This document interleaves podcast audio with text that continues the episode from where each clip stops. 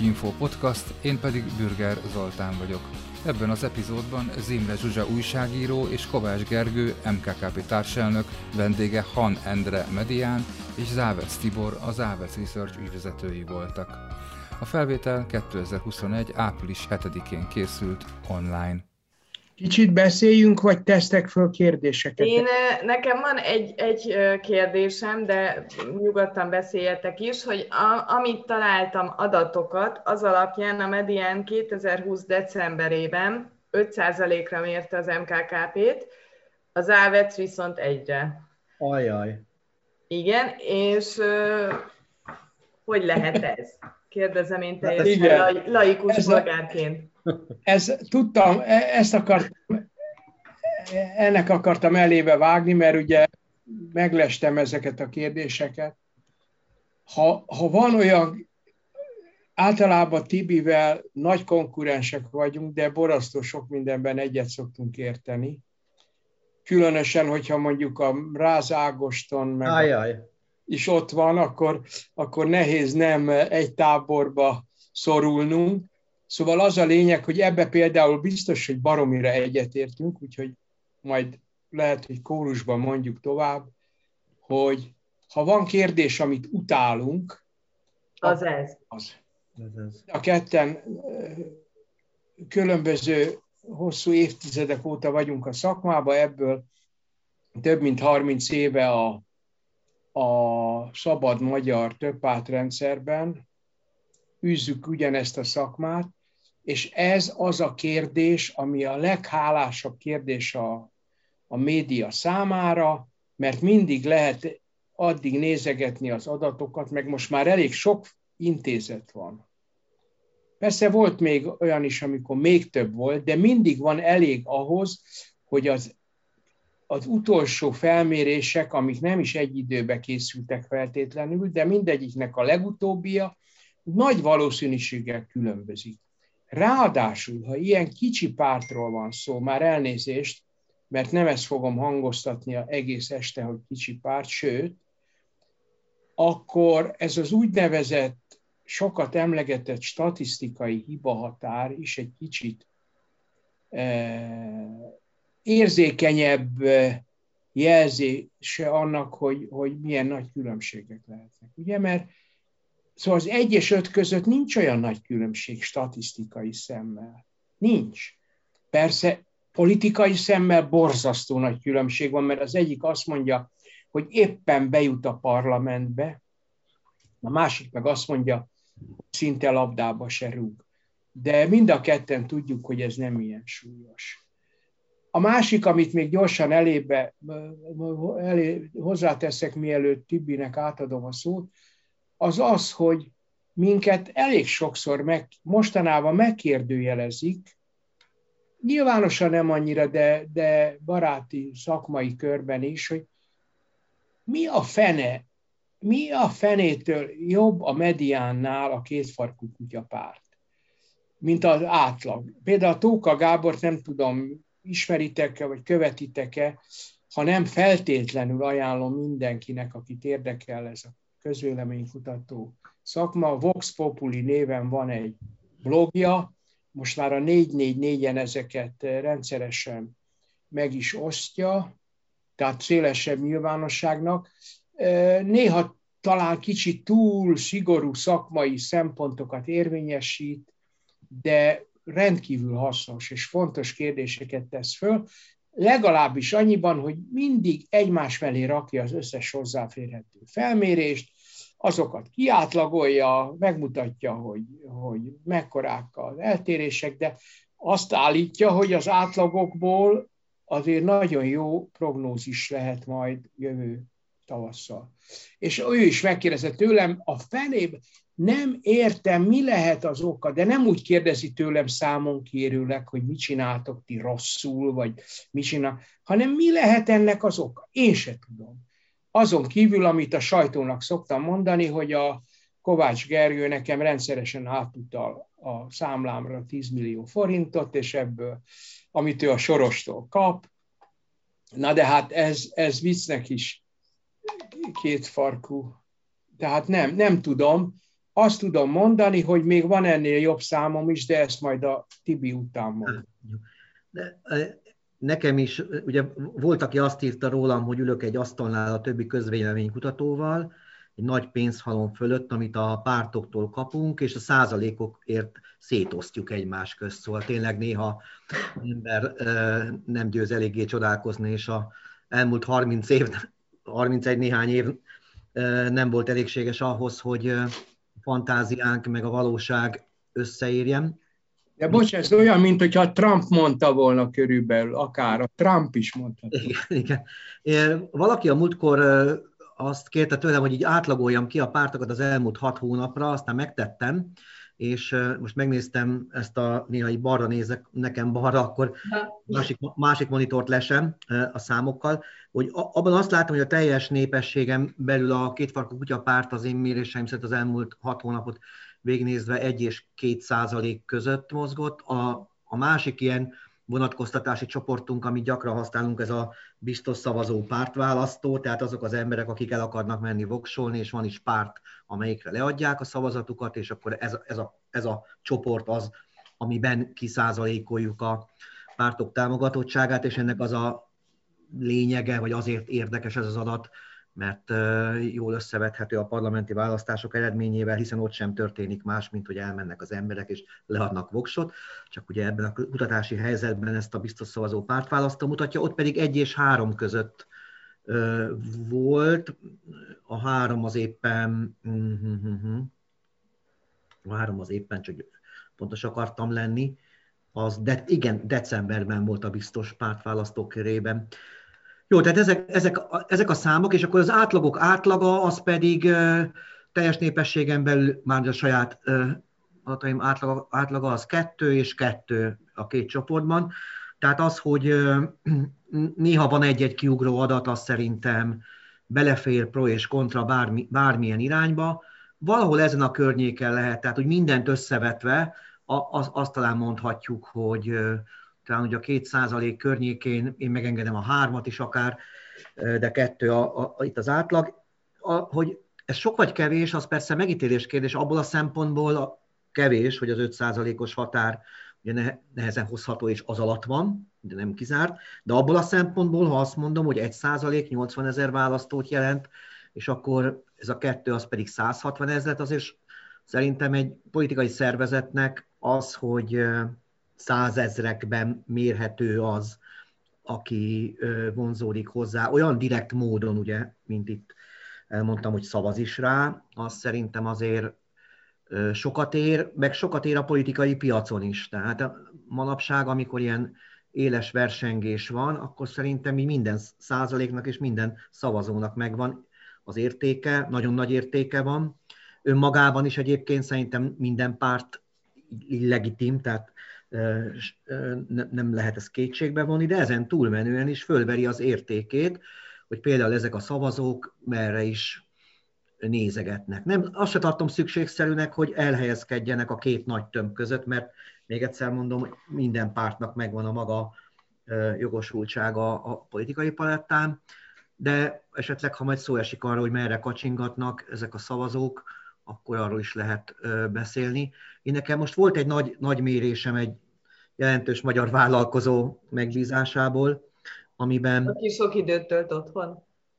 Mostanában sok időt tölt otthon, és, és abban, abban az adatbázisban a 98 kutyapárti, ugye 5000-es adatfelvétel ez egy kétszázalékos támogatottság volt, 98 szavazó van. Hát azt nem mondom, hogy 98 szavazóból olyan nagyon markáns megállapításokat lehet tenni, de, de ha egy ezres kutatásban vannak mondjuk 20 abból végképp nem. Tehát azért én nagyobb bátorsággal merek valamit mondani a 98-ból. Nyilván egyszerűbb dolog lenne, ha kétszer ennyi lenne, de hát nyilván ez a cél. Szóval kicsit kényes helyzetben vagyok azzal, most tényleg úgy tűnik, mintha mi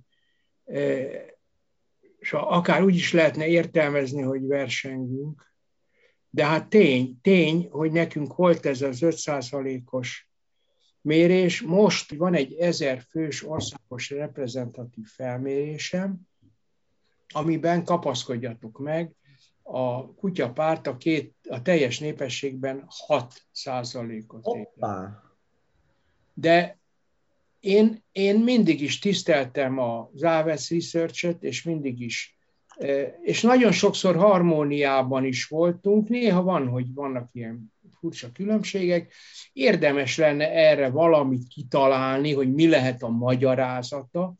Kérdés, hogy van erre energiánk, meg kedvünk, meg időnk, hogy külön elemezgessük, de ez biztos, hogy ez jött ki. És tendencia szerűen ilyen jó számok a kétfarkú kutyának. Anekdotikus elem, amit elmondok, bár az publikus volt, nem tudom például Gergő, hogy egyáltalán eljutott-e hozzátok. Három vagy négy éve volt, múlik az idő, és rossz az időérzékem, az egy különleges kutatás volt, a magyar zsidóságot mértük föl, igen, és ott valami nagyon magas szám volt. Kovács András kiemelkedő szakember, mármint a, a, a zsidó témának a kiemelkedő szakértője, szociológus, ezt a kutatást tulajdonképpen az ő irányításával, vagy segítségével végeztük. Ő, ez egy, ez egy hosszú évekkel korábbi kutatásnak a megismétlése, persze sok új kérdése, de egy, azzal az igényel, hogy fölmét, föltérképezze a magyar zsidóság társadalmi jellemzőit, gondolkodásmódját, félelmeit, vágyait, mind. Na most abban volt politika is, és párpreferencia is, és elképesztő eredmény született, eléggé szóródott a szavazási szándék, és persze az ellenzéki oldalon szóródott, nagyon kevés volt a a Fidesz szavazó, de az ellenzéki pártok közül a két fark volt a leg, legerősebb. Ami akkor elég el voltunk képedve, de annyira kiábrándító volt az általános politikai érzület, és a zsidóknak alapvetően kritikus hozzáállása a dolgokhoz. Valahogy ebbe próbáltunk belekapaszkodni, mint magyarázatba, de hangsúlyozom, hogy nagyon megoszlott, nagyon szóródott. Ez a zárójel, ez egy színfolt, ne felejtsétek például azt, hogy a zsidóságnak egy nagyon nagy része Budapesten él, tehát viszonylag a mintában is elsőprő többsége volt a budapestieknek, másrészt, hogy nem lehet igazi reprezentatív mintát csinálni, mert nem ismerjük pontosan az alapsokaságnak az összetételét. De elég nagy számú és elég heterogén volt a minta ahhoz, hogy azért mégiscsak valami érvényeset merjünk mondani. Zárójel bezárva. Most ez a 6 százalék, röviden összefoglalom, hogy ebből is úgy látszik, hogy a kétfarkú kutyapárt urbánus, erősen budapesti, fiatalos, tehát minél fiatalabb valaki annál valószínűbb, hogy a kétfarkú kutyapártra szavaz. Most közben itten oda tekerek, hogy lássam, mert fejből már ennyi számot nem szívesen jegyzek meg, vagy idézek. A 30 alattiaknak és a 40, tehát összesen 40 alatt nincs különbség, 13 százalék. De ahogy fölfelé haladunk a kor létrán, a 60 fölött már csak kevesebb, mint egy százalék. Egészen szoros korreláció van az életkorra, és nem annyira az iskolázottsággal, mint amennyire esetleg gondolnánk. A középiskolát végzettek körében is nagyjából olyan erős, mint a diplomások körében. Ez azt jelenti, hogy 7-8 százalék van ott és hát a nyolc osztály vagy kevesebbet végzettek körében csak egy. Szóval azért van bizonyos iskolázottsági összefüggés, és hát az urbánus pedig, amire utaltam, az, az úgy, úgy jelenik meg, hogy Budapesten ebben az ezres felmérésben 10% mondta. Na most én azt azzal próbálom magy- nem magyarázni, de az egyik jel, hogy az egyik lehetőség arra, hogy ez miért jön ki, hogy azóta, mióta megkérdezzük, hogy mi van, hogyha egy közös ellenzéki listára lehet szavazni. Ebben mi úttörők voltunk, ebben megoszlik a szakma, van, aki még mindig pártlistát kérdez, esetleg mellékesen megkérdezi, hogy mi van közös listában, mi, mi de pont decemberben bevezettük egy módszertani kísérlet nyomán, hogy először mindig ezt a közös listát kérdezzük, de ott van például Haraszti Miklós barátom, a, a neves ellenzéki harcos, aki például a Facebookon, ha megkeresitek, nagyon határozottan kiáll amellett, hogy már nem is lenne szabad pártokról kérdezni, tehát nyomás gyakorol a közvéleménykutatókról, hogy ne erősítsék ezzel a sok párt emlegetésével ezt a, ezt a széttöredezett ellenzéki gondolatot, hanem csak is közös listát. Ebbe én nem megyek bele természetesen, de mióta a közös listát fölvetjük, mint hogyha ettől a válaszadók egy része szembesülne azzal, hogy hoppá, tehát ami a, propag, a Fidesz propagandájának is fontos eleme, ugye, hogy, hogy lebaloldalizni, legyurcsányistázos, minden ilyennel, de a maga a kérdés valószínűleg fölidézi az emberekben azt, hogy hoppá, ha én nekem ez nem annyira tetszik, szavazhatok a két farkura is. Őszintén szólva, egy kicsit a mi hazánknak is jót tesz ez a kérdezési mód. Köszönöm. Nagyon sok minden. De bocs, mondjad. Nem csak, hogy rímelni akarok, aztán persze beszélgessünk, csak a nagyon sok mindent pontosan ugyanolyan számokkal tudok illusztrálni, meg ugyanolyan tendenciákkal, mint a Bandi elmondott. Tehát én is itt közben lestem azt, hogy mind a iskolai végzettség, különösen az életkori település típusra vonatkozó mondatai a bandinak nagyon állnak ebben az 5000-es felmérésben is. Én azt szoktam még nem furcsálni, csak mindig úgy megdöbbenek, amikor választókerületi vagy kerületi kutatások készülnek, akkor például a fővárosi felmérésekben nagyon sokszor van olyan, hogy a kétfarkú kutyapárt támogatottsága meghaladja akár az LMP-jét, akár a, a párbeszédét is, az könnyebben meghaladja, de hogy ezt a két pártot nagyon sokszor veri.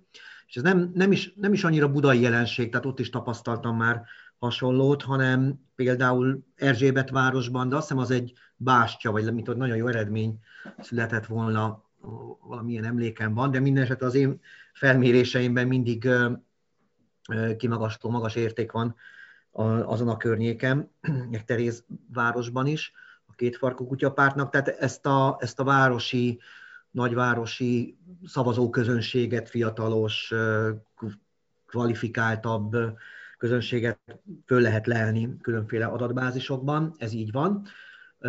Amit még a Bandi említett itt, a, hogy, hogy hogy kérdezzük a pártokat, és külön-külön a sok pártot, aztán utána én, én például azt követtem, hogy külön-külön a sok pártot kérdezem. Nem, nem látom be, hogy miért ne kéne kérdezni különálló entitásokat folyamatosan. Egyébként a, mondtad a, a Halaszti Miklósnak az álláspontját, például a, a kormányhoz közel álló intézet, a Nézőpont intézet sem éri már a pártokat, csak ezt a két nagy blokkot, tehát különböző oldalról lehet ugyanoda eljutni.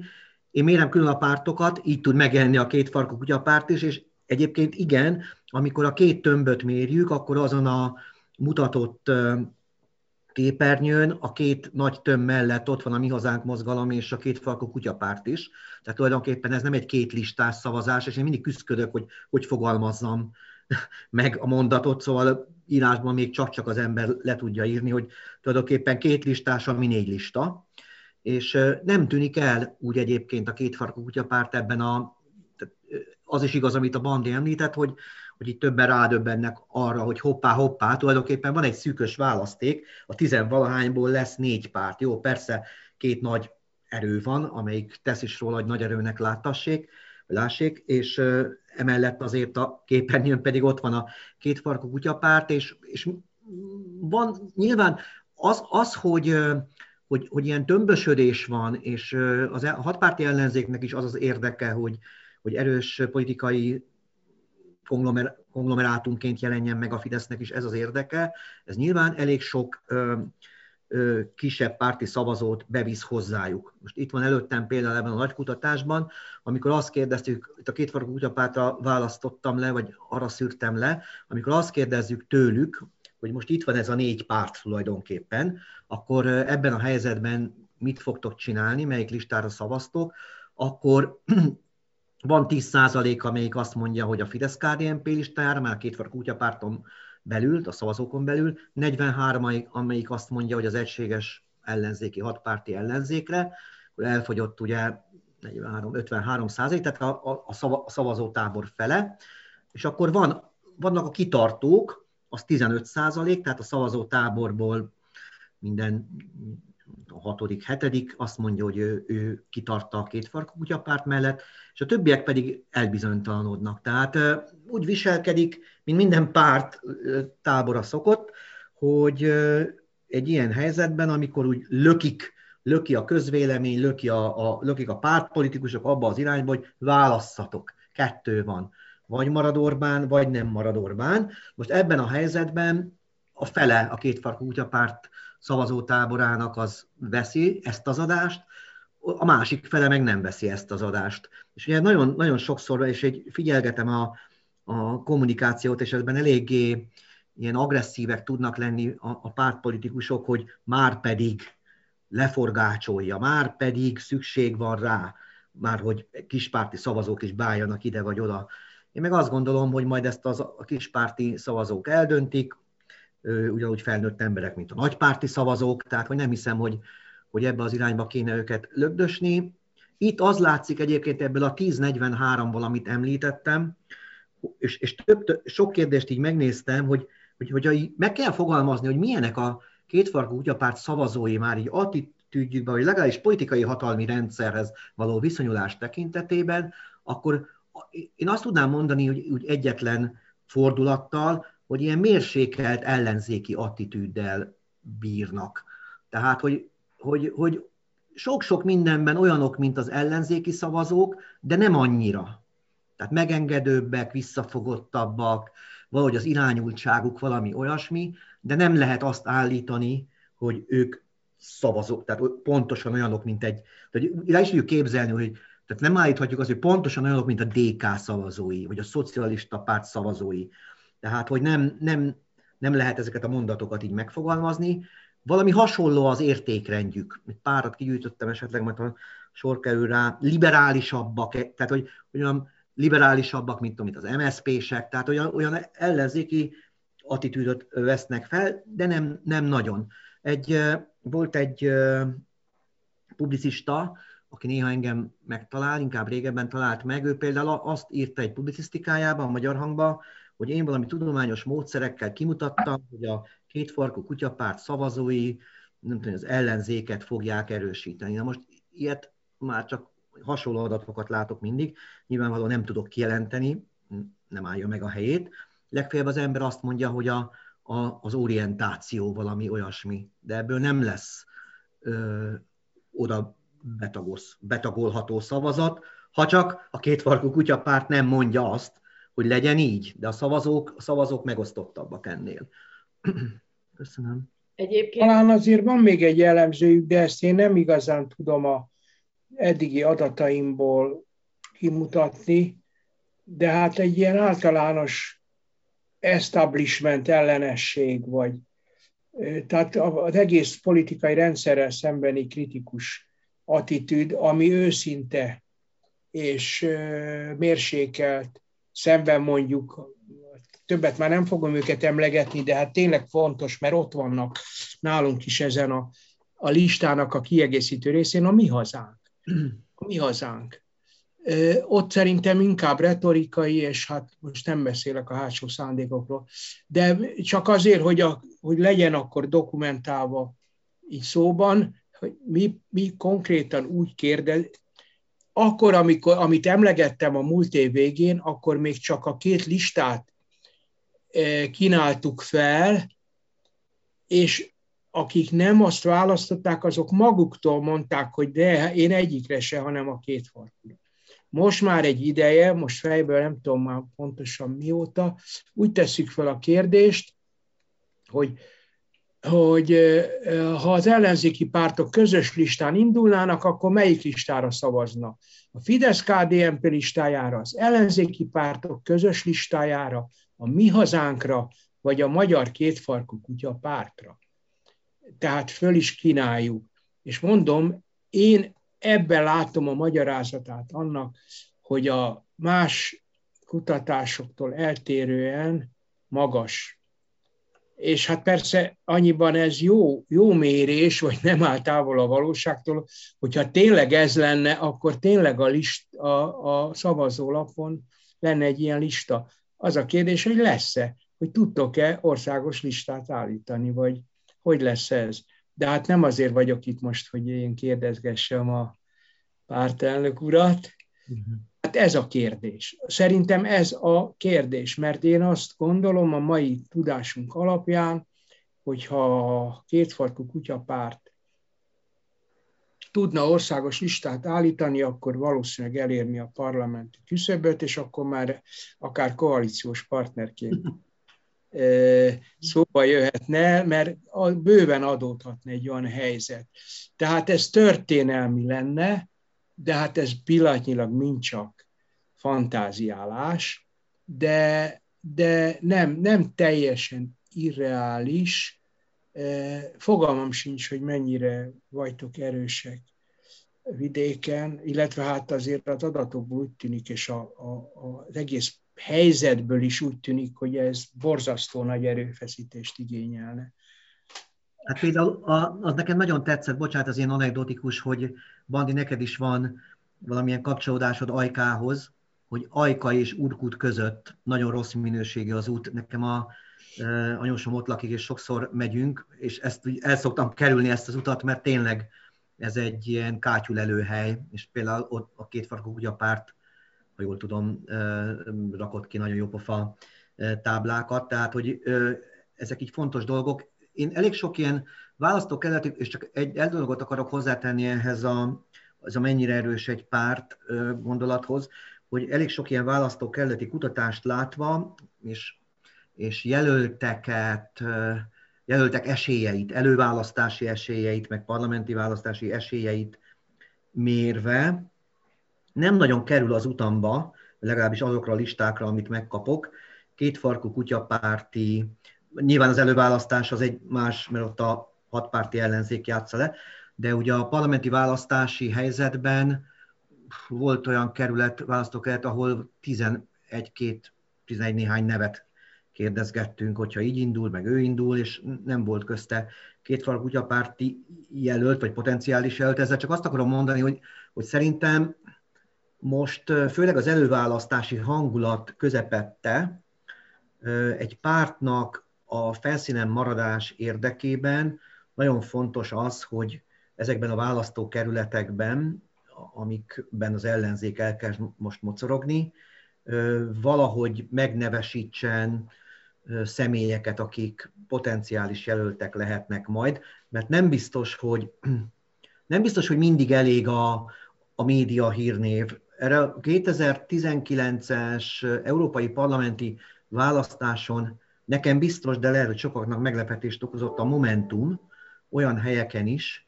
ahol, ahol tudottan nem volt szervezetük, tehát kisebb településeken, megyékben nagyon jó eredményeket értek el. Ott, de az az egész választás ugye egy pártlistás szavazás volt. De a parlamenti választás nem ilyen, tehát szerintem itt, itt jelentősége van a, a személyeknek, és e, ezt, ezt az építkezést szerintem a, jó, a sikeres szereplés érdekében meg kell lépni, meg kell tenni. Szóval ugye mi kaptunk előre egy csomó kérdést, addig Gergő vadul olvassa a dolgokat. Például ilyen, ilyen kérdést tettek fel, hogy milyen társadalmi csoportoknál erős most a kutyapárt. Erről akkor beszéltünk. Ugye? Erre én válaszoltam, még egyszer, csak, csak hogy értsétek, ha, ha ilyen kicsi, egy ezres mintában mondjuk 60 70, 80, ó, 100 ember lenne, az is kevés ahhoz, hogy azt tovább elemezzem szociológiailag, ahhoz egy nagyobb minta kéne, e, vagy sok kutatást összerakni, és abból valamit kimutatni. Erre mondjuk egy fél év múlva van reális esély, és arra alka- tehát időben változik a helyzet, de arra alkalmas lehet egy ilyen másodelemzés, hogy bizonyos stabil dolgokat meg ki, ki tudjunk mutatni, meg tudjunk találni, például olyanokat is, hogy milyen foglalkozásunk. Mert egyébként a foglalkozás szerint nagyon nehéz, mert, mert sok felé, sok, sok szegmens van. Életkor, iskola, nem, tényleg nem is néztem, talán megnézem. Nem. A nemi különbséget is megnézem. Nálam nincs. dolgok vannak. A Fidesz például kevésbé szeretik a nők, a Jobbikot hagyományosan kevésbé szerették, most már, hogy mérsékeltebb. Nincs olyan nagy szakadék, mindjárt megnézem majd a két farkut is, de mondjál más kérdést, Zsuzsa. Én csak még erre, hadd csak igen, tehát hogyha nekem az, le, ha az lenne a feladatom, hogy legnagyobb esélye, legkisebb erőbefektetéssel kétfarkú kutyapárti szavazót találjak, akkor Budapesten maradnék, vagy legfeljebb elmennék Debrecenbe, Miskolcra, Győrbe, Pécsre és Szegedre, és valahol az egyetemek környékén ólálkodnék, ott nézegetném a arra felé mozgó embereket, és inkább a 30 év alattiakat szólítanám meg, és akkor elég nagy esélyem lenne szerintem arra, hogy, hogy találjak. És ez Jász Jákó Halmán kisebb eséllyel tudna megvalósulni. Nekem lenne egy olyan kérdésem, hogy a, ugye volt az önkormányzati választás tavaly, ahol mi teljesen meglepődtünk az eredményünkön, mert hogy igazából többszöröse lett, mint a, mind a felmérések, mind az országgyűlési hmm. választás korábban. Ugye ez volt az első alkalom, hogy az ellenzék összefogott, és hogy nálunk is például három helyre lehetett szavazni ránk az ellenzékre, vagy a, vagy a Fideszre, és hogy akkor itt ez, ez lehet ennek az oka, vagy teljesen más oka van, hogy inkább minket egy ilyen helyi szinten jobban támogatnak, vagy hogy erre? Én erre a kérdésre készültem, mert ebben a, nagyobb, ebben a nagy kutatásban is észrevettem azt, meg hát amit említettél most, a, ez a tudásom is ugye nyilván megvan, hogy az, azt látni, hogy az országos dolgok iránt a kétvarag kutyapárt szavazói nem annyira érdeklődnek, mint mondjuk egy ilyen hardcore ellenzéki szavazó, tehát nem csüngenek az ATV hírműsorain feltétlenül, mint a, és a, a klubrádió műsorát sem hallgatják olyan intenzitással, példaszerűen próbálok csak élni, mint mondjuk DKS-MSP szavazók, viszont a helyi ügyekben a helyi politikai érdeklődés a sokkal nagyobb. Tehát amikor ilyen általános politikai érdeklődésre kérdeztünk rá, hogy mennyi érdekli a politika, akkor nagyon meglepődtem azon, hogy egy ilyen négyfokú skálá, hogy nagyon, nagyon érdekel, érdekel, nem igazán érdekel, egyáltalán nem érdekel. A magyar lakosság se mondanám azt, hogy annyira politika függő lenne. Az a felső két kategóriában csak egy negyede tartozik, de a két farkú kutya párt szavazóinál ez még kisebb. Ugye elmondtuk, hogy egy ilyen kvalifikáltabb, városiasabb, urbánusabb szavazótábor van, amiből az következne, hogy a nagy politika iránt is érdeklődnek, de nem, hanem az van, hogy a helyi politika iránt érdeklődnek. Tehát a, a, mint a helyi ügyekben találnák meg a, a, a szépséget, vagy a politika alakításnak a, a, a, a lehetőségét ott szeretnének élni vele. Én, én ezt látom az adatokból, tehát hogy egy ilyen lokális, lokális érdeklődés, politikai érdeklődési párttal van dolgunk, hogy a szavazói alapvetően, alapvetően ilyenek. Ez minden önkormányzati választásnál szerintem sikerekre van ítélve, és azért próbáltam ezt a parlamenti választási választókerületet is behozni, mert az meg egy ilyen vegyes dolog, tehát ott is azért számítanak a helyi viszonyokkal való skillek, tudások,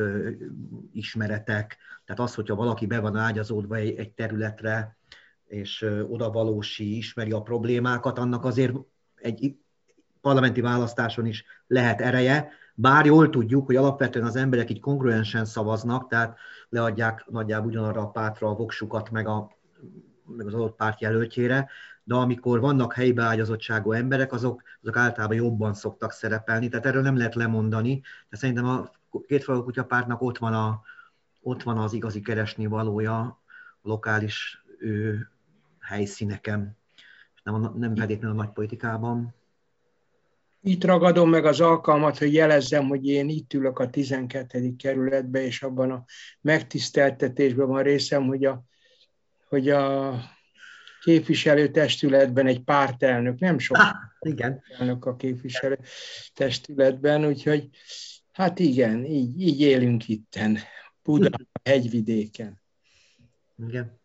Akkor lenne egy olyan típusú kérdés, hogy a, hogy mondjam, ez, ez azért nyilván egy ilyen tényszerű dolog, hogy a országgyűlési választáson nekünk ugye a listára leadott szavazatok, amik, amik számítanak, és az, hogy egyéniben egy, három, öt százalékot kapunk, annak ugye azért különösebb jelentősége nincsen.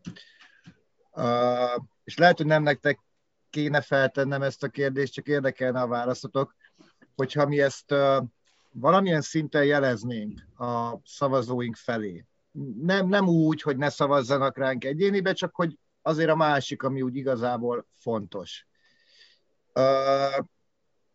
Ennek milyen, milyen hatása lehet az emberekre? Lehet inkább az lesz, hogy akkor, akkor már a listán se szavaz ránk, vagy éppen, hogy épp azt mondja, hogy jó, hát tényleg az a fontos, ugye az egyéni múlik az ellenzéki győzelem, azért sokkal inkább, mint a kutyapárt listás eredményén, és akkor emiatt ez neki szimpatikus lesz, és azt mondja, hogy oké, akkor listán meg rátok.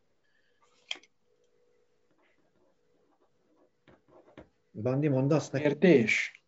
Nem tudom, hát attól függ, hogy tényleg el tudjátok-e jutatni a, az üzeneteiteket a potenciális szavazóitoknak. Persze, mert hát azt gondolom egyébként, hogy a, a kétfarkú kutyapárt szavazóinak egy jelentős része racionális, ez mondjuk inkább előítélet a részemről, de mégis megkockáztatom, és a racionális érvekre talán fogékonyak. Hát én, Egy tudok most erre így rögtönözni. Én azt tudom mondani, hogy ha, valamelyik, ha valamelyik szavazó táborra rábízható, mondjuk a, így, hogy a taktikai szavazás, az a két farkú kutyapár tábora. Tehát ugye volt Magyarországon erre példa, hogy 2006-ban, igen, amikor a, az MSP, SDS, tehát az SDS-t úgy lehetett, ez 2006-ban volt, vagy 2002-ben, az SDS-t úgy került be, ez 2006-ban 2002 volt. Kettőben volt, igen, amikor főleg Budapesten a, a baloldali liberális szavazók azt csinálták, hogy a egyéni jelöltek közül az MSZP-set, de listán meg az SZDSZ-re adták a voksukat, hogy tovább menjen az második fordulóba az MSZP-s jelöltes megnyerhesse a mandátumot. Tehát ott a taktikai szavazásnak volt értelme, de, de szerint, tehát, és ezt azt gondolom, hogy a két farkutyapárt szavazótábora is meg tudja csinálni, csak valaki kell a helyszíneken, még mindig ezt mondom, hogy elmondja azt, hogy most, most az a helyzet, hogy lehet, hogy rám, ha teszed a voksodat, az nem olyan fontos, de a kétfarkú kutyapárt listájára viszont az nagyon fontos. Tehát szerintem e-, ehhez nem, nem elég egy üzenet, hanem ehhez 106-szor kell ezt ismételni, 106 helyszínen, akkor nem zárom ki, hogy ez, ez működni fog. Tehát ennek van szerintem, van, van, van ereje ennek a dolognak, meg szavazótábor ezt tudni fogja. Az, az a kérdés, hogy, hogy mennyire fognak, tehát ami, hogy mennyire fognak arra az acsarkodásra ráunni az emberek, ami hát nap mint nap zajlik, tehát tényleg őrületbe kergetik a politikafogyasztókat, így engem is azok a csatározások, amik mondjuk koronavírus járvány kapcsán itt zajlanak.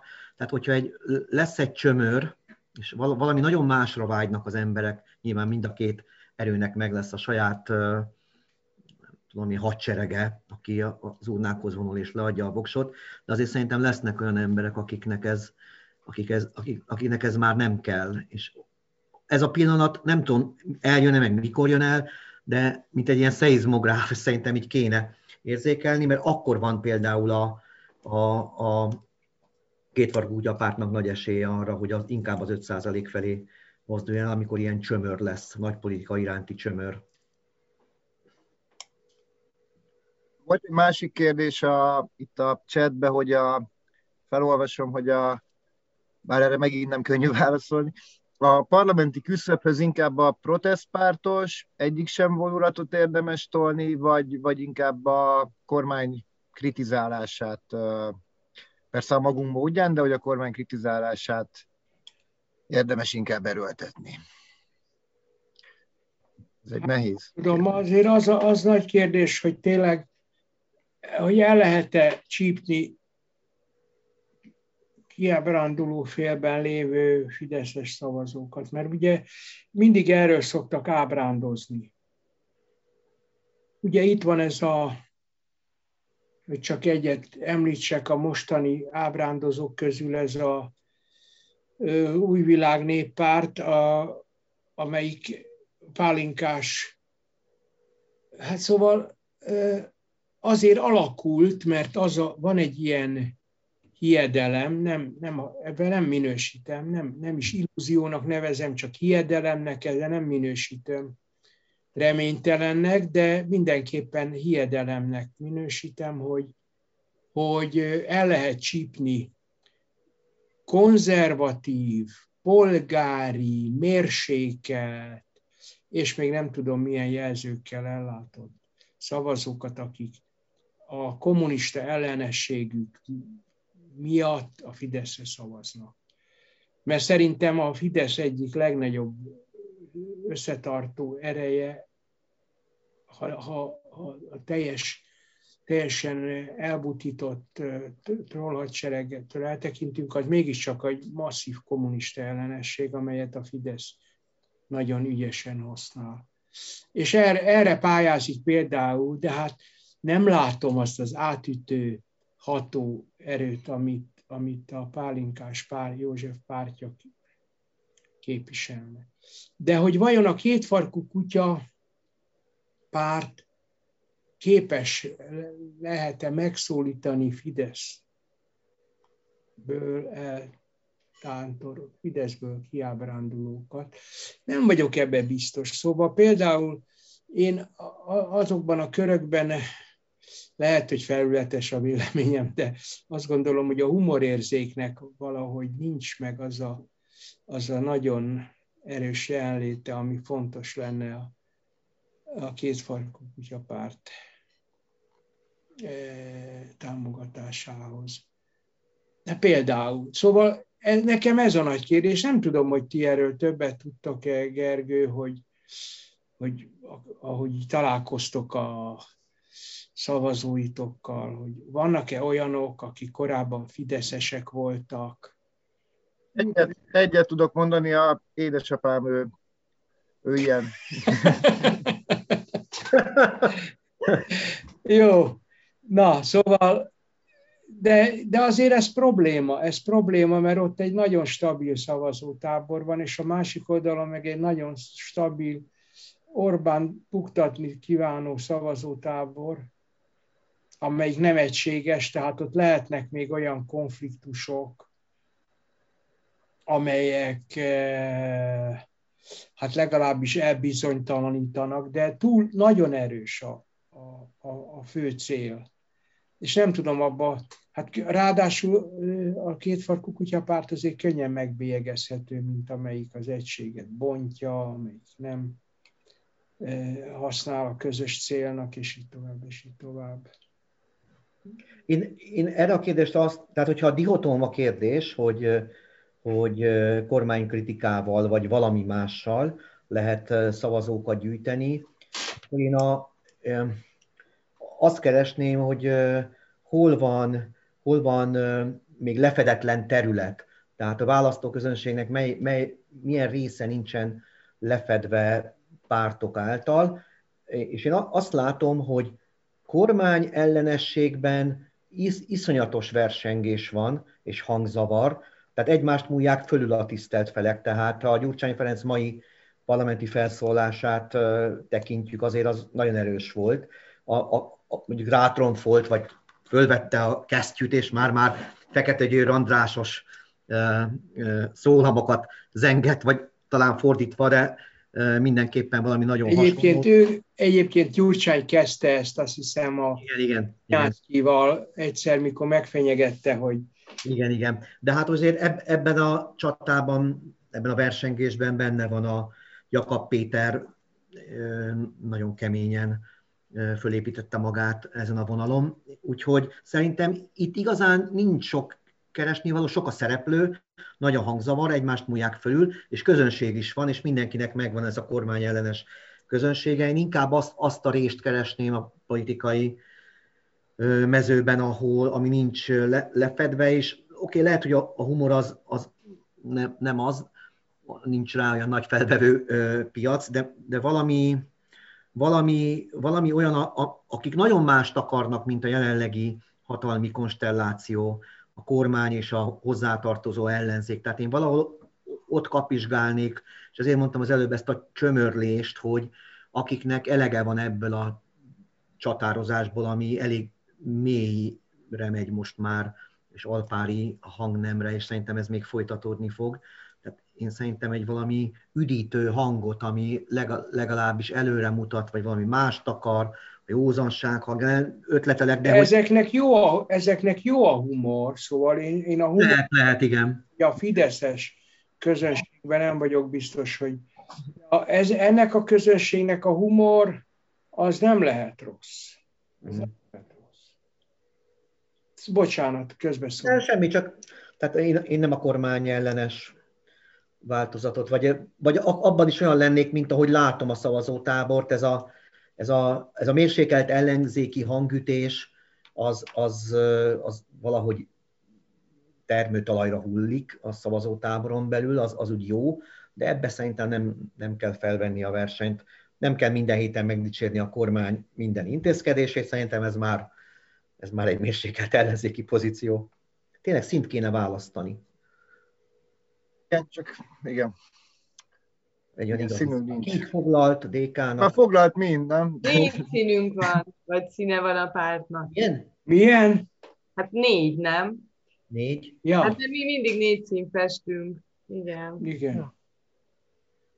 Van egy ilyen téma, ami, ez inkább egy, egy olyan kérdés, ami, ami úgy szokott felmerülni, hogy szóval nem a párt belső köreiben, de, de, de érkezik felénk ilyen kérdés, Szerintetek mi lenne akkor, hogyha ha mondjuk a választás előtt a kutyapárt bemondana egy-két olyan konkrét politikai csúnya szóval ígéretet, amik ilyen valódi és akár megvalósítható dolgok, illetve akár ennek egy visszafogottabb verzióját, ami, ami nem ígéreket, ígéreteket jelentene, mert mi azért alapvetően inkább csak kinevetni szoktuk ugye az ígéreteket, mert ugye ígérni túl könnyű ahhoz, hogy az így érjen, és ugye hát tudjuk, mi szokott történni. Szóval ennek lehetne egy visszafogottabb változata, ahol mi nem ígérünk dolgokat, hanem egész egyszerűen elmondjuk a, komolyan a, a véleményünket oktatásról, egészségügy esetleges magántőke bevonásáról, progresszív adórendszerről, és a többi, és a többi hogy szerintetek milyen hatása lehetne akár annak, hogy ez a teljesen konkrét ígéret, illetve az, hogy valami fajta attitűd, kommunikálás, és hát a harmadik az pedig, ami eddig is volt, hogy mi ezekről úgy nagyon nem mondunk semmit. Hú, ez most olyan pártprogramosnak hangzott ez a... Hát én, a, én azt látom manapság így a politikában, hogy hogy ezek legfeljebb azon a szinten érik el az embereket, meg hatékonyak, hogyha ilyen egymondatos valamik. Ma majdnem mindegy, mi van, mi van mögötte, de valahogy a politikai kommunikáció nagyon leegyszerűsödött. Tehát most itt van ez az oltás ellenes baloldal, különösebben mély tartalma nincsen, van egy szó összetétel, és éjjel-nappal hangoztatják, aztán majd egyszer csak véget ér, és jön egy másik. Most ez baromira nem jó, tehát ez nekem nagyon nem tetszik, ha magán véleményem számítana, de azt látom, hogy valahogy működőképes.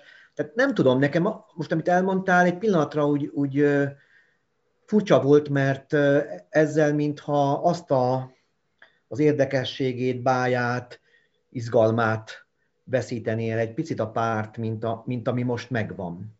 Én, tehát, hogy mintha elkezdene komoly, témá, komoly témákkal foglalkozni, és abban mondani valamit, ami vagy hasonló, vagy eltérő attól, mint ami a közbeszédben vagy az ellenzéki oldalon van. Nem hiszem, hogy ezen a területen kéne nagyon mozogni. Én még azt tenném hozzá, egyetértve Tibivel, én is erre hajlok, de én, én meg egyre inkább, ahogy beszélgetünk, egyre inkább kötöm az ebet a karóhoz, uh-huh. hogy, hogy a humornak meg kell találni, mert szerintem azzal sikerült megfelelő mér, mértékű feltűnést kelteni, hogy ingyen sör, meg az összes többi hülyeség. Örök élet. Arról nem is beszélve. Szóval ez, ez egy pontig jó volt, de ezen tovább kell lépni. De a humor és a humorérzék szerintem rettenetesen fontos, és nem véletlenül mondtam, hogy a, a Fideszre ez kevéssé jellemző, mármint a Fidesz szavazókra sem, de a, attól tartok, hogy az ellenzékre sem igazán. Tehát mindenki túl komolyan veszi magát.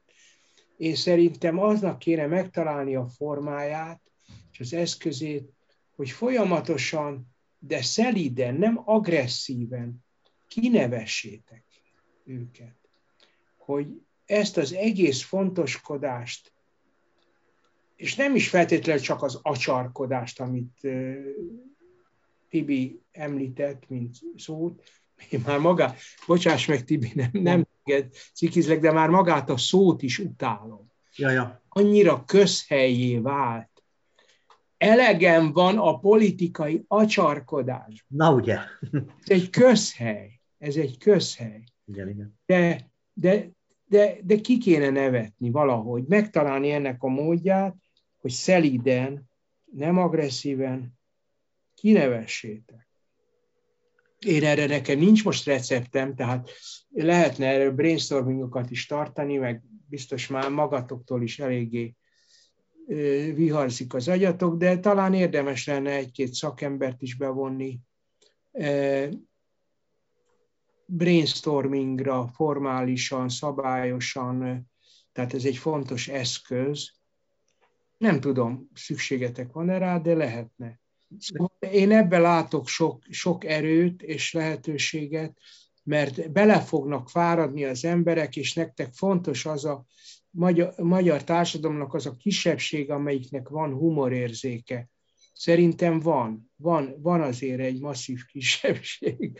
Mégiscsak egy, egy karinti, meg egy rejtőjenő eh, nemzete vagyunk, és ezt direkt mondom így, miközben ezek zsidó emberek, és talán az se véletlen, hogy azt mondtam az elején, hogy a zsidó közösségben milyen erős a kutyapárt. Igen, köztudottan ennek a, ennek a csoportnak, nem akarom se etnikainak, se vallásinak nevezni, mert ebből csak bármiből kellemetlenségem adódhat, de minden esetre ez jellemzi a humor érzék, ez elvitathatatlan. A világon mindenütt, tehát Amerikában ugyanúgy a, a humoristák jelentős része zsidó, mint, mint Magyarországon. Na, hát szóval e, ebből csak nem azt akartam mondani, hogy ez egy zsidó párt, ebből már volt elég baj az SZDSZ-nek. Szalom, szalom. Hanem azt, hogy humor, a humor fegyver, fegyver lehet, ha ügyesen forgatják. Két dolgot szeretnék hozzátenni. Egyik, a, ugye, hogy nagyon sok mémmel lehet találkozni, és szerintem van rá fogadókészség, és emberek citálják egymásnak az ott lévő mondatokat és mesélik el, még azok az emberek is, akik nem látták, hogy mit láttak a gépen, mint régen. Gyerekkorunkban a filmeket meséltük el egymásnak. Tehát, ez, ez, tehát hogy én azt gondolom, hogy ez, ez egy olyan műfaj, de én ebben nem vagyok annyira járatos, most a mémeket éppen ismerem, csak azt látom, hogy van már egy generáció, aki egész másként fogyasztja az információkat, mint például én, tehát nagyon messze van már a nyomtatott sajtótól, én is egyre messzebb, de ö, szerintem a két a párt szavazótábora viszont nagyjából a, a, a neten él, és én ezt használnám még ki. Egy adatot mondok, pont ebben a nagy kutatásból látszott az, hogy az emberek 50%-a napi gyakorisággal, tehát a magyar felnőtt népesség 50%-a napi gyakorisággal használja a Facebookot, egynegyede, Bandine neves, egyáltalán nem használja a Facebookot. Ezt tudod, miért mondtam? Ja, nem, nem esett le, bocs. Ja, hogy egynegyede egyáltalán nem használja a magyar lakosságnak a Facebookot. Szoktad mondani, hogy ideje lenne. Ja, Ja, na. na, de én a másikat akarom mondani, kutyapárt szempontjából az a lényeg. Ja, magáról beszél a Tibi. Hogy 50, 50 százalék napi gyakorisággal használja a Facebookot.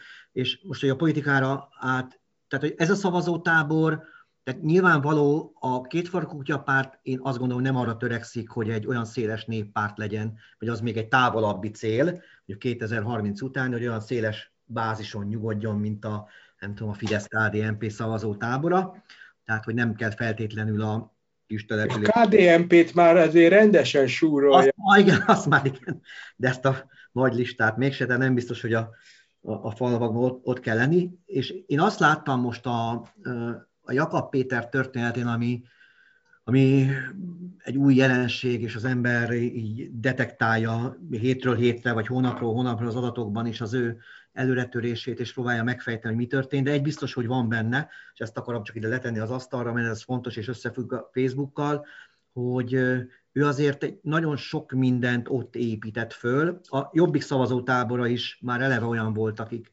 használták a, a, az internetet hírfogyasztásra is, meg sok minden másra, és Jakab Péter ezt jól eltalálta, és ugye van ez a like vadász a cikksorozat a Telexen így hétről hétre, és abból látszik, hogy, hogy egy, ez, meg nyilván más dolgok is még hozzá tették a magukét, végül is egy olyan pártvezetőt raktak elénk néhány hónap alatt, amiről hát én nem gondoltam volna, hogy ez előfordulhat. Tehát ez egyébként arra is példa, hogy, hogy lehet.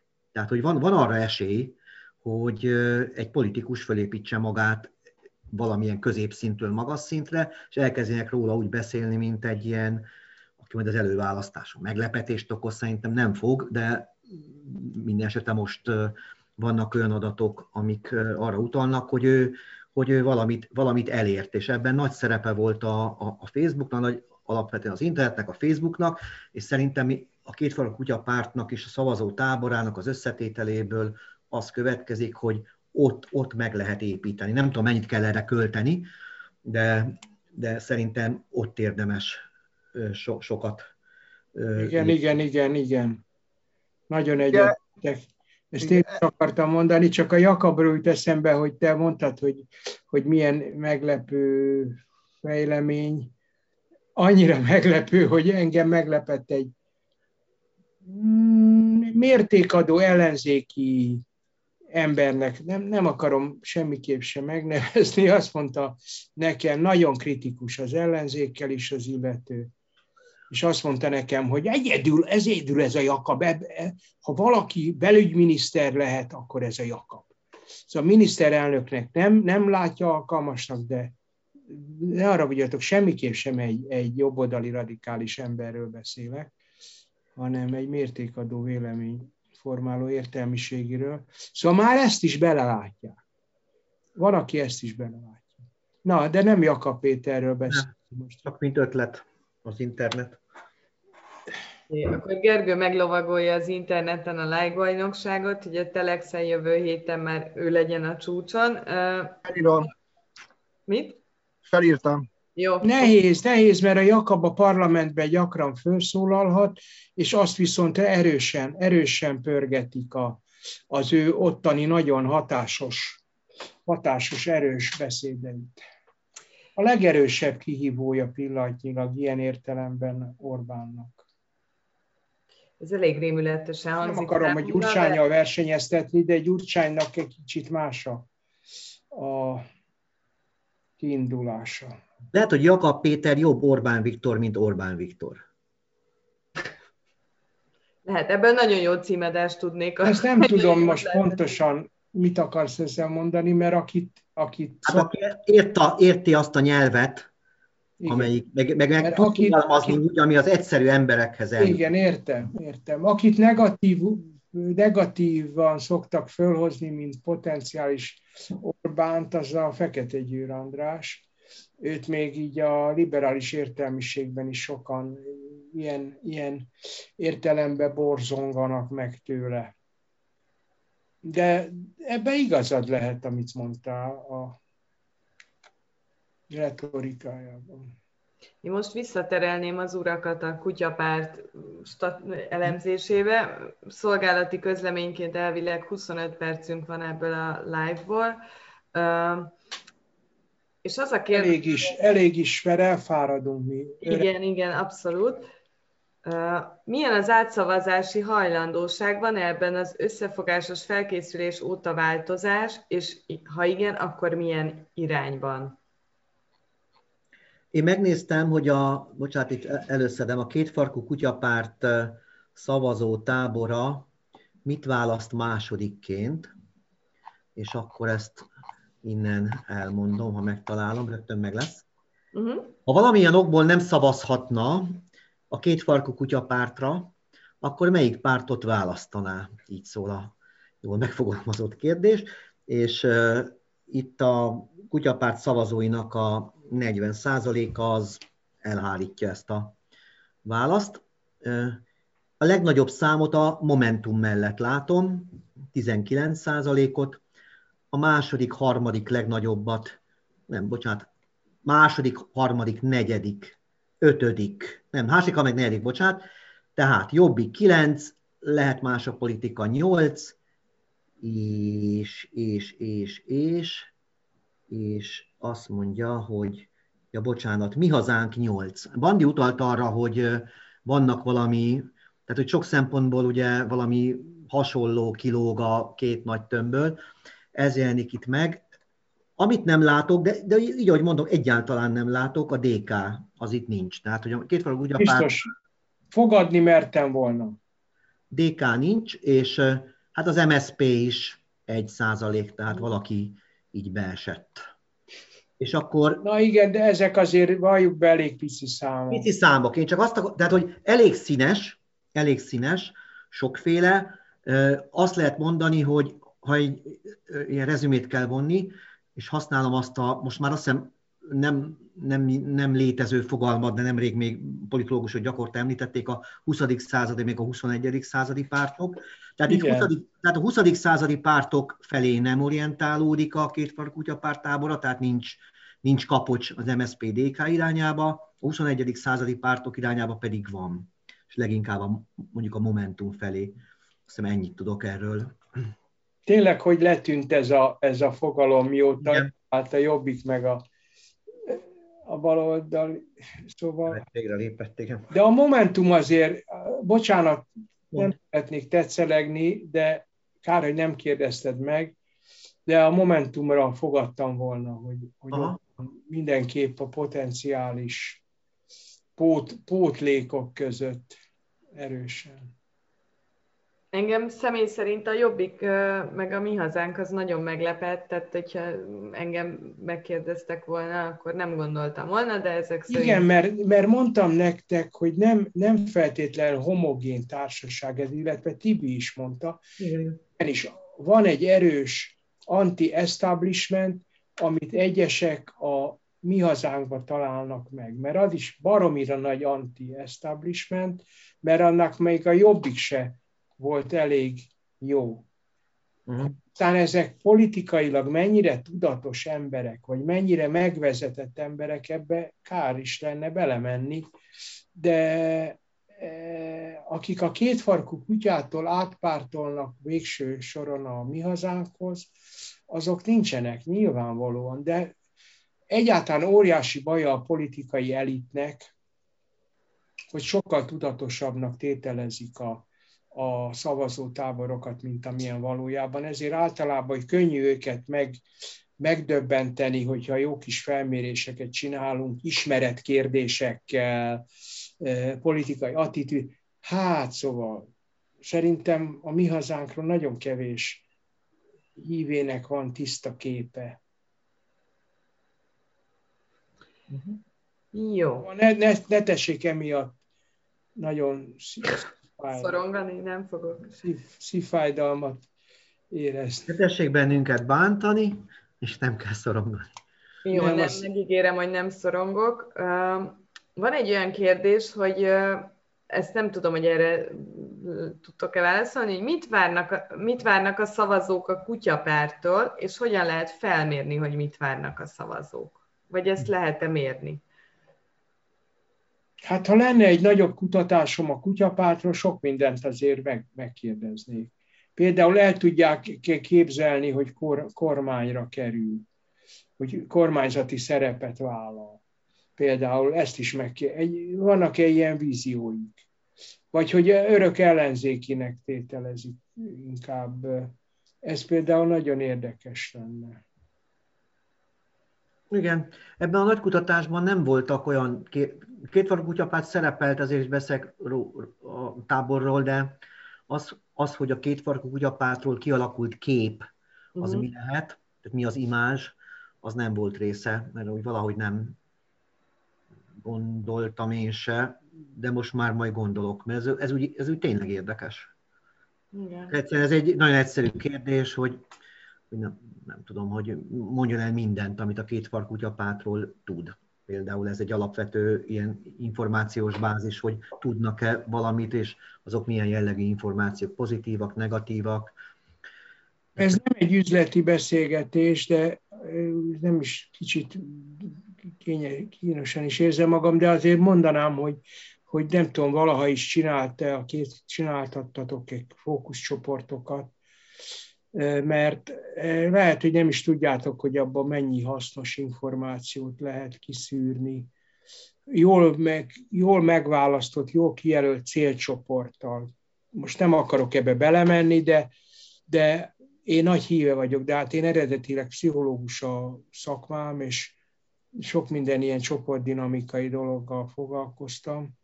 Higgyétek el, hogy nagyon hasznos eszköz. Tehát a kutatást akartok, és viszonylag kevés a pénzetek, akkor nem biztos, hogy, hogy nagy mintás eh, kvantitatív kutatás, tehát ilyen statisztikai értelmezhető kutatást kell csinálni, hanem eh, esetleg olyan fókuszcsoportokat, amiben megcélozzátok azokat, akik nem, nem idegenkednek tőletek, vagy, vagy kimondottan a szavazótábor körében is lehetne.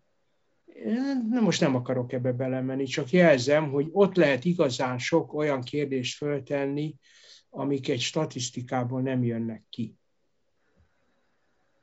És akkor itt most megint elhangzott az a kérdés, amire igazából válaszoltatok nekünk a legelején, csak akkor még nem volt élőben az adás, csak hogy akkor így nagyságrendileg, hogy akkor mennyibe kerül egy ilyen ezerfős reprezentatív cucc kutatás a kutyapártról? Hát én elmondom még egyszer szívesen, hogy én úgy látom, hogy, hogy mondjuk telefonon viszonylag sok embert kéne fölhívni, hogy kétfarkú kutyapárt szavazókat találjunk, illetve ahogy neked már mondtam, Gergő, előbb, hogy, hogy olyanokat keresnék talán, akik nem utasítják el, tehát akik nem zárják ki, hogy adott esetben a kétfarkú kutyapártra szavazzanak. Ilyenből se lesz nagyon sok, mert azt gondolom, hogy azért az ellenzéki oldalon elég erős érzelmek vannak a kétfarkúval szemben is, ugye, mint az egységből kilógó. De lehetne egy ilyen mintát viszonylag kevés ráfordítással két-három perces telefonállása elérni, és a maradéka, tehát akik nem esnek ki ebből, akkor egy, abból már egy ezerfős mintát megcsinálnénk. Lehet, hogy közösen is megcsinálnánk az Ábetszel, mert itt most mi, mi egyébként versengő ajánlatokat szoktunk gyártani, itt pedig eh, ez nem lenne most ügyes. Szóval mit mondjak neked,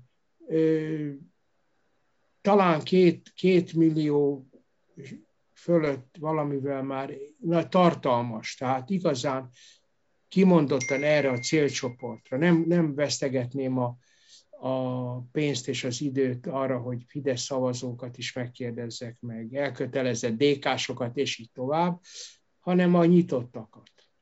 Azoktól sok mindent meg lehetne tudni, például attitűdöket is, tehát nem csak ilyen alap politikai izéket, hanem, hanem társ, hanem érték, értékválasztásokat, politikai attitűdöket. Én, e, én egy dolgot mondanék, igen, van itt teljesen jól összefoglalta, hogy nézzek itt egy ilyen árlistát, bocsánat. Hogy a... fáradt. Nem, nem, nem. Gyerekek, hát miért most Teleki téren vagyunk. Téren. Nagyon, frapp, nagyon frappás fordulattal szerettem volna élni, de, tehát, hogy mondjuk a következő ilyen omnibus vizsgálatban én feltenném azt a kérdést mindenkinek, tehát magyar felnőtt népességet reprezentál ezerfős mintáznak, hogy mi az, ami önnek legelőször eszébe jut a kétfarkú kutyapártról? Tehát e, ezt a kérdést.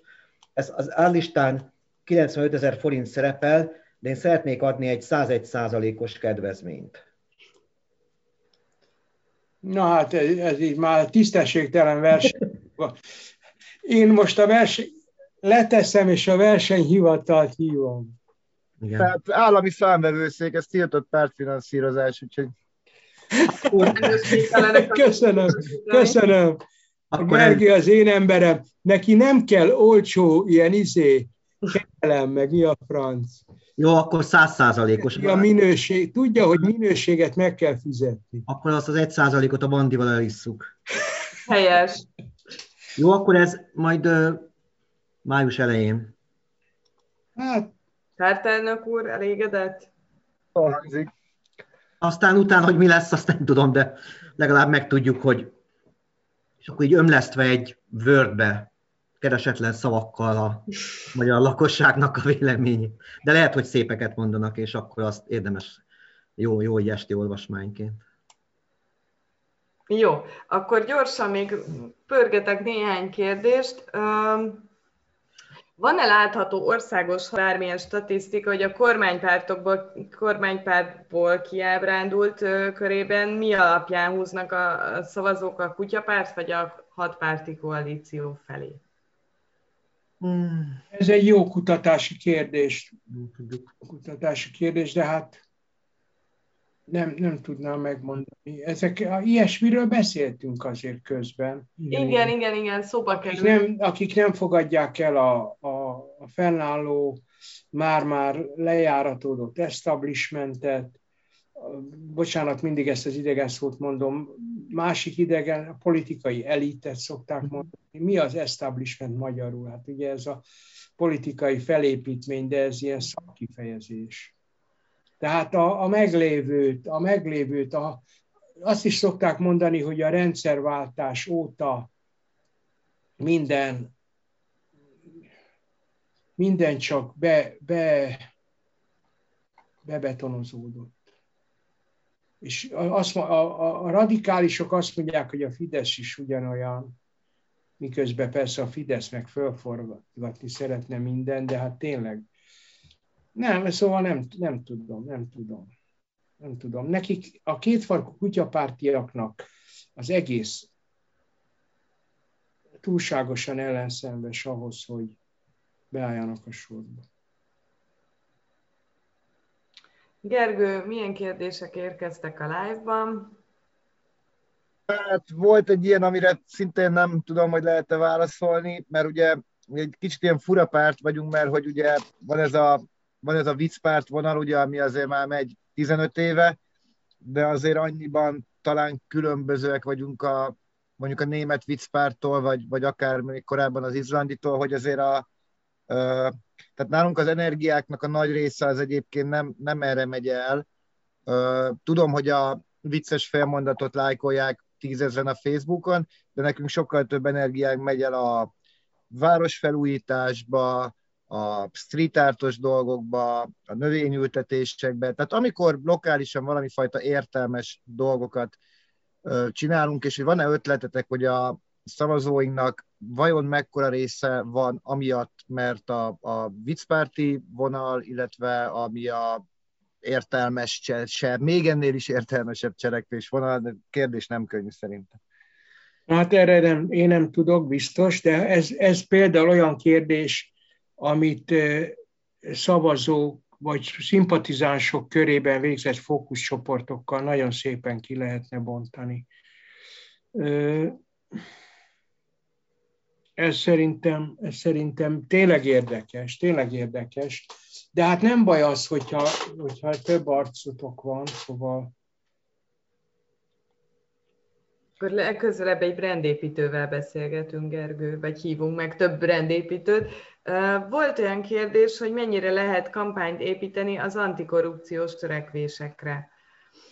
Hát, gyerekek, ez, ez úgy, ah, hogy már nagyon már szó jelentkező van rá, túl sok jelentkező van rá, és nem is tűnik igazán hatékonynak, sajnos, vagy hát nem tudom, szóval ugye eredményesen elhitetik mindenki, nem mindenkivel, de sokakkal, hogy ez a politika része, egy kutya, bár bocsánat, a kutyát most itt a másik összefüggésbe használom, még akkor is, ha ez nem igaz, de ezt hatékonyan lehet az emberekkel elfogadtatni, és legyintenek rá. Nekünk erről van kutatásunk, még Fidesz szavazók is tisztában vannak. Egy jó részük azzal, hogy mi történik, de hiszen most itt van ez a kitűnő vezető ideológusa a Fidesznek, aki másodszor is. Először még lehetett azt hinni, hogy esetleg elszólás volt, de Lánci András másodszor is megerősítette, hogy ő ezt a Fidesz tudatos politikájának látja, gondolja, amit mások korrupciónak neveznek. Vagyis, hogy egy, egy... Szóval nem, nem látom, hogy működne. És rengetegen vannak rá. Hát a legtöbbet ugye a hatházi, de minden párt megpróbál nem hiszem, hogy ebbe be kéne állnotok. Igen, ezt én néztem egy ilyen problématérképet, és azt látom, hogy 16 vagy 18 ilyen problémás dolog van felsorolva, melyik hármat tartja legnagyobbnak ezek közül Magyarországon. Az arányokat mondjam, hogy a három közé túl magasak a megélhetés költségei, 40%-kal került be, alacsonyak a fizetések, az 39-el, az egészségügyi ellátás, sorban mondom, aztán mindjárt jön a lényeg, az 34-jel, alacsonyak a nyugdíjak 20-szal, nő a munkanélküliség 19-el, és hatalmas a korrupció mértéke 18-al. Tehát 3, 5, 6. helyen van egy ilyen probléma halmazban három közé választott a 16 százalék. Egyetértek Bandival, e, ezen a, ezen a területen nincs mit keresni. Ezt szerintem már megpróbálták erre fölépített kampányt 2018-ban a Jobbik, óriás plakátokon és egyéb módon, felemás módon sikerült, így van, Hatházi Ákos dolgozott ezen sokat, szerintem teljesen eredménytelenül, nincs benne potenciál. Be tudja a magyar társadalom annak, hogy a politikusok általában ilyenek, és ezt nem lehet kiverni. Tehát egyszerűen egyenlő mércével mér ezt egy kormánypárti szavazónak mondja az ember, hogy hát tényleg, ez már nagyon sok, akkor azt mondja, és akkor erre az a válasza, hogy igen, de az előző, a gyurcsányék, azok pontosan ugyanígy, és a, a mértékéről meg nem, nem, nem lehet vitatkozni, mert beláthatatlan számokat kell tehát olyan számokat kéne citálni, ami az embereknek a, a képességeit meghaladják ezek a... Igen, a rendszerszerűséget pedig nem lehet igazán érthetően elmagyarázni. Van még egy olyan... Ja, bocs. Mondjad, Gergő. Van itt még egy olyan kérdés, ez kicsit egyen hosszabban mondanám, mint a kérdés, tehát, hogy uh, ugye alapvetően, hogy mennyire számít az, hogy kik azok a személyek, akik az országos lista első öt helyén vannak, tehát akinek mondjuk lehet valami esélye bejutni a parlamentbe, mennyire ugye viszonylag kevés ismertebb ember van a kutyapártban, nem biztos, hogy van öt, akit jelenleg a többség ismerne. Érdemes ebbe mondjuk sok munkát tenni, hogy, hogy meglegyen öt ilyen tényleg ismert ember, és akkor ugye nyilván azt mondanánk, hogy ezért szavazzatok a kutyapártra, hogy ők beüssenek. Tehát, hogy, hogy meg, meg, meg, megnyerni, megnyerni ismert embereket?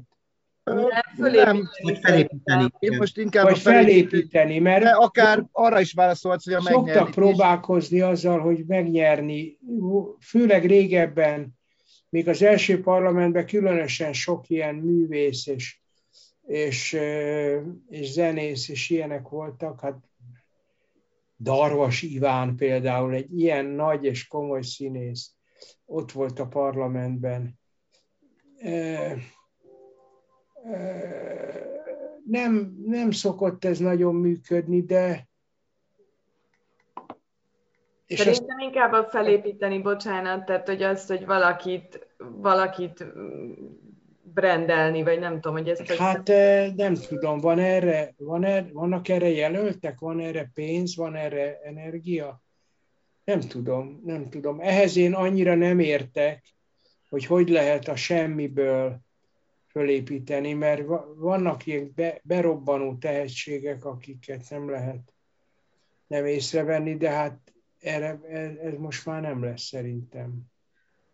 Szerintem valami, valamit kéne lépni ezen a területen, mert personalizálódott a politika rettenetesen, és gigászok csatája zajlik a kommunikációs frontokon, és valahogy, ha felvenni a verseny nem is lehet, tehát nem lehet meghaladni Gyurcsány Ferencbe oltott Fekete Győr Andrást és vegyesen Jakab Péterrel, ez nyilvánvaló, de szerintem néhány ember nagyobb láthatósága sokat segíthetne. Ennek a hordozóját, mint említettem, alapvetően az interneten látom, a két farkútya párt esetében, tehát nem, nem lehet szerintem teljes mértékben megúszni. A, abban nem vagyok biztos, hogy feltétlenül egy személynek kell lenni, vagy csak egy személyt kell, de ez is lehet egy megoldás, tehát hogy még erősebbé tenni a, a, a pártelnököt, és még, még többet ö, megjeleníteni, megfuttatni most idézőjelben a, kommunikációs tereken. Ez is lehet egy megoldás, de az is, hogy legyenek még néhányan. Mindenre van példa. Vezérelvi működésre is, meg most itt ezt nem negatívan értékelem, tehát egy személyi vezetésre, vagy annak a megjelenítésére a közvélemény előtt, meg arra is, hogy többen vannak, és nyilván mindegyik lehet a maga módján sikeres. Szerintem megúszni nem lehet, tehát valahogy ezen a területen valamit kellene valamit kellene lépni. Nem lehet, nem lehet teljesen személytelenül. Hát az ideális az lenne, hogyha minden választókerületben lenne egy ember, akiről azt lehetne mondani, hogy ő az ott, mert ezzel azt lehetne éreztetni, hogy vannak, vannak csápok mindenfelé. És van ilyen. Egyébként tudtok olyan, tudtok olyan neves közéleti, kulturális, bármilyen személyről, aki veletek szimpatizál, és akár vállalná is? Mármint azt, hogy veletek szimpatizál. Író, hát nem, besz, nem írók, zenészek. Tessék? Mi se kerestünk meg embereket ezzel kapcsolatban, és igazából megkeresések se jöttek.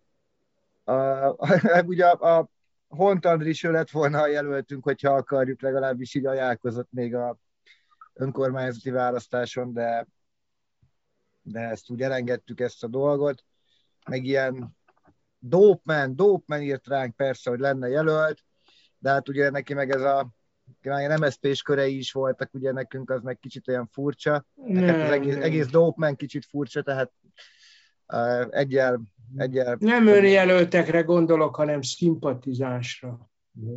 Tehát egy lovasi, vagy nem tudom, hajós. Egy író, író, költő, zenész, író, költő, zenész, színész, bárki, hogy van-e.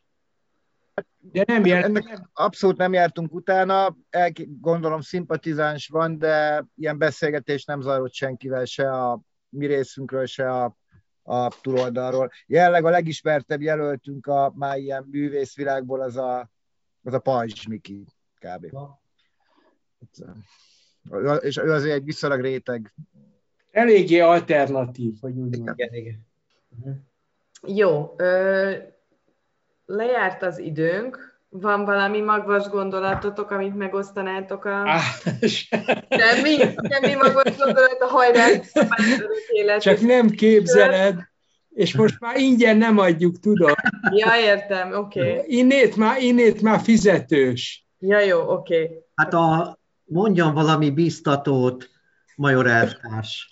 Így, így. Hajrá, suka. Igen. Tényleg szerintem. Ha, hajrá kocsi, hajrá Kovács. Kovács néni, igen. Mert úgy volt a vicc, hogy hajrá Kovács néni, nem? Igen, úgy volt. Igen.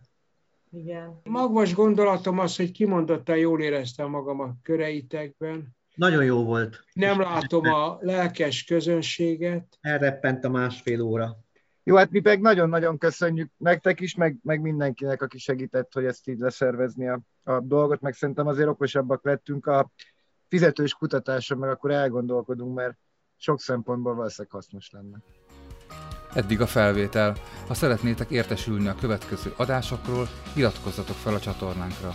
Megtaláltok minket az Anchor, a Breaker, az Overcast, Pocketcast és a Radio Public Podcast oldalakon, a Google és az Apple podcast lejátszóiban, továbbá a Spotify-on és a YouTube-on is.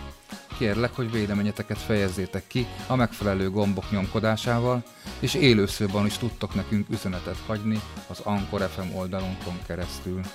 Sziasztok! thank you